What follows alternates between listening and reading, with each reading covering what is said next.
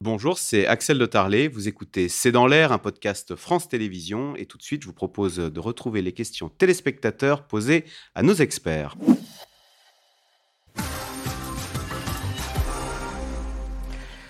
Ah, Isabelle, dans le territoire de Belfort, faut-il parler de sobriété ou de fin du gaspillage? Est-ce que si pendant trop longtemps on ne s'est pas posé de questions euh, oui, bah, il y a eu cette fameuse chasse au gaspillage. Ça, c'était après le premier choc pétrolier. C'était sur le euh, pétrole. Voilà, en- dans les années 70. Et en fait, ça a été oublié. Dès qu'il n'y a plus de crise, ça a été immédiatement oublié.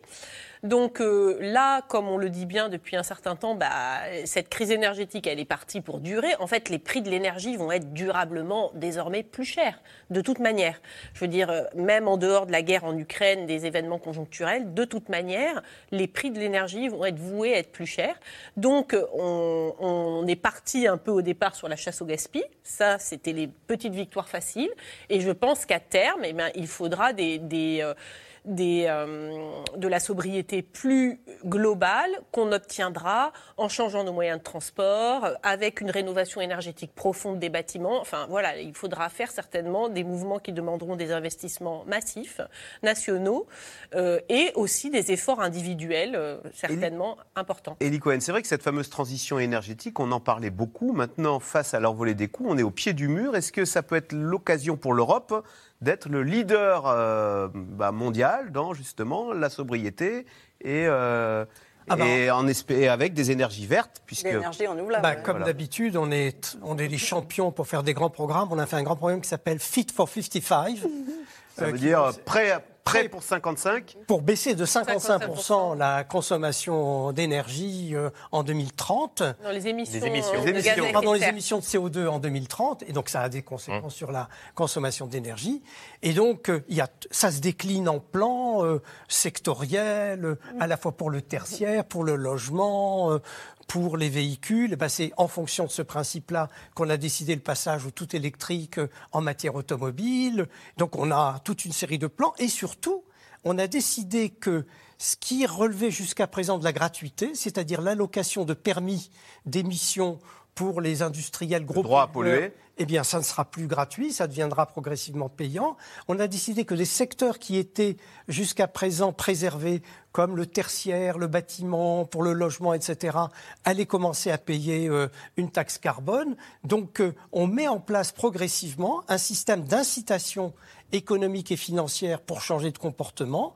On prend des mesures légales pour bannir l'usage euh, du thermique. On prend des décisions euh, euh, très importantes pour la compétitivité puisque avec la, la fameuse taxe carbone aux frontières, on est en train de changer euh, la, la logique des échanges en essayant de taxer maintenant les importations en fonction de leur contenu carboné. Donc il y a un vrai, vrai programme avec une vraie, vraie ambition. Euh, Thierry Brosse, les. Français ont-ils également Et baissé quelques milliards euh, à la, à la clé. clé. Les Français ont-ils également baissé leur chauffage lors de la vague de froid de ces derniers jours? Est-ce qu'on le sait, ça? Si la consommation Ah d'électricité, oui, moins 10. et Oui. quand il a fait moins 10, moins 10, moins 15... Oui, euh, on le voit un peu, mais je pense que ça sera confirmé par les chiffres de RTE, puisqu'ils vont nous donner des chiffres. Les chiffres que l'on a sont des chiffres corrigés des variations saisonnières. Donc, on aura ce- cette, cette information-là dès que, toutes les semaines, on a cette information-là. Alors, Sébastien, dans le Calvados, Pascal est belle, en rassurant ainsi les Français avant l'heure, Elisabeth Borne a-t-elle bien fait? N'y a-t-il pas à craindre qu'on se relâche? Ah, qu'on se relâche, euh, oui, on peut. On... On C'est un, remonte c'est le un peu ce chauffage. qui se passait quand on utilisait le masque, etc. Les, les gens peuvent se relâcher un peu, mais c'est à eux de communiquer et continuer de dire que c'est orange, hein, EcoWatt. C'est passé de rouge à orange, donc ça veut dire qu'il y a encore un, un petit risque. Donc il faut continuer à, à vivre comme ça. Les gens euh, ont appris à chauffer moins. Je pense que le 19 degrés, les gens l'appliquent. Donc ils, ils arrivent à résister avec ça. Donc ça va faire diminuer la consommation. Et on Je le fait de bonne moyenne, grâce ou on le vit comme une Ah, souffrance mais le 19 degrés, c'est légal, hein, c'est une obligation. Oui, oui, légale. oui, oui, oui. Oui, mais on avait Euh, tendance à chauffer plus. On chauffait, on chauffait beaucoup plus, oui. Donc, euh, donc ce, ce geste-là, forcément, ça fera qu'en janvier-février, par rapport à l'année dernière, on, on dépensera moins, ça c'est c'est sûr. Et, et en janvier, il y aura une augmentation des tarifs. Oui, Donc, sûr, euh, il y aura aussi ça. Là, pour la période de Noël, on est un peu couvert parce que manifestement, la météo va s'adoucir, hein si j'ai bien Et- compris, et pour les toute 15 façon- prochains jours. Et pendant les périodes de Noël, on consomme moins parce que globalement, les industries produisent moins, les, les, les- ceux qui consomment beaucoup d'énergie produisent moins. Pendant les confinements, on dépensait beaucoup moins d'énergie. Joseph, dans le Haut-Rhin, euh, nos gouvernants ont-ils suffisamment pris en compte la technicité que représente la maintenance nucléaire Elie Cohen Bien sûr, enfin, on a tout un système qui est basé sur le contrôle décennal, puisque tous les 10 ans, on fait une révision à peu près complète, Est-ce que totale. c'est dangereux, là, ces histoires de micro-fissures euh, si on y prenait garde Parce Alors- que là, euh, EDF nous dit de façon préventive, on va faire les Ben, la travaux. réponse à votre question, vous l'avez donnée vous-même, c'est-à-dire on se pose même pas la question.